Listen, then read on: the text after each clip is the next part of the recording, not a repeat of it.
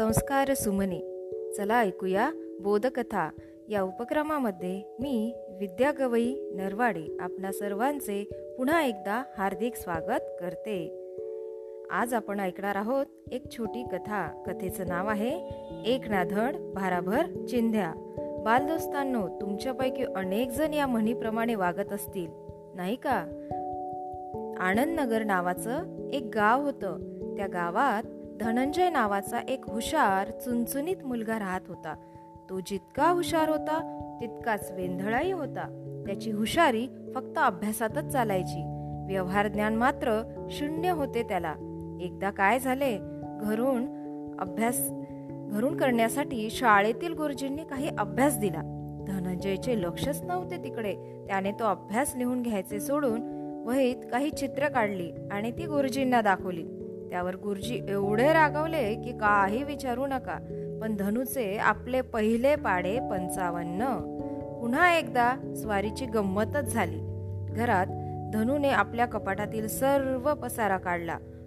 वह्या एकीकडे पुस्तके एकीकडे पेट पेन्सिल कंपास असे वर्गवारीने सगळे व्यवस्थित लावायचे असे त्याने ठरवले होते. पण झाले काय? सगळा पसारा मांडून ठेवला. इतक्यात त्याचा मित्र निखिल तेथे आला. त्याने त्याला खेळायला बोलवले. लगेच आपला पसारा तसाच टाकून स्वारी खेळायला पळाली आणि तिकडेच रमून गेली. इकडे आई त्याच्या खोलीत येऊन पाहते तो काय सगळा पसारा तसाच पडलेला. आई रागावली पण तिचे रागावणे ऐकून घ्यायला धनु होताच कुठे? तो पळाला होता बाहेर. आई जरा जातो ग बाहेर निखिल बरोबर असे ओरडून स्वारी पळाली होती. आई वैतागली मनातच म्हणाली देवा रे या धनूला वळण कधी लागणार? कोण जाणे? खेळायला गेलेला निखिल व धनू मैदानावर पोचले. तेथे सगळे मित्र होतेच ते खेळू लागले. एक डाव झाला. तोच धनूचा मामे भाऊ मन्या तिथे आला. मन्या म्हणाला अरे इथे काय खेळतोस? चल माझ्या बरोबर. मी मस्त व्हिडिओ गेम आणला आहे. झालं.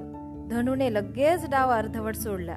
व धावत सुटला मण्याबरोबर इकडे निखिल ओरडत होता अरे एवढा डाव तरी पूर्ण कर. पण ते ऐकायला धनुची स्वारी होतीच कुठं? तो तर केव्हाच धूम सुटला मण्याबरोबर मण्याच्या घरी दोघे पोचले तेथे त्यांनी व्हिडिओ गेम सुरू केला.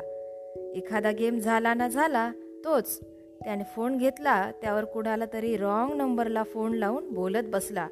मने हाका मारतोय पण त्याचे लक्ष कुठं होतं? तो आपला दंग आपल्यातच. एवढ्यात आपला घरचा अभ्यास दोन दिवसापासून राहिला आहे व गुरुजींनी काल तंबी दिल्याचे त्याच्या लक्षात आले. मग मन्याच्या हाकेकडे लक्ष न देताच जातो रे मण्या घरी अभ्यास करायचा आहे नाहीतर शाळेत गुरुजी ठोकून काढतील रे बाबा असे म्हणून त्याच्या उत्तराची अपेक्षा न करताच स्वारी धावत सुटली.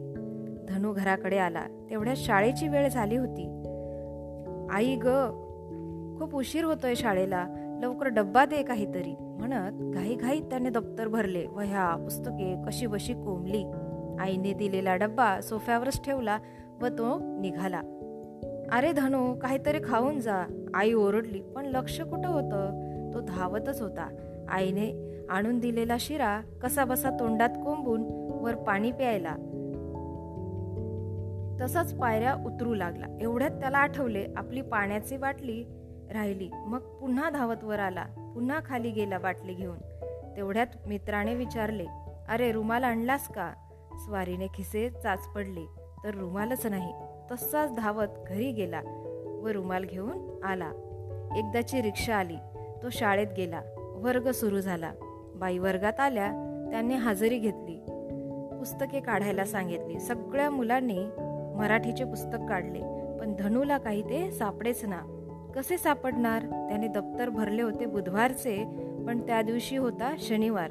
त्याने मराठीचे पुस्तक आणलेच नाही. दप्तर शोधतोय. बाईंची नजर त्याच्याकडे गेली तर हा आपले पुस्तक शोधण्यात मशगूल. बाई त्याच्याजवळ आल्या आणि म्हणाल्या धनू हे काय? कुठे तुझे पुस्तक?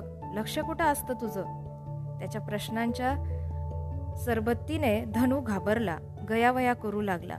बाईंनी त्याचा कान धरला व ओढला आणि म्हणाल्या धनु हे तुझे नेहमीचेच एक ना धड भाराभर चिंध्या. काय बालदोस्तांनो तुमच्यापैकी कोणी धनू नाही ना? असाल तर सुधारा हां.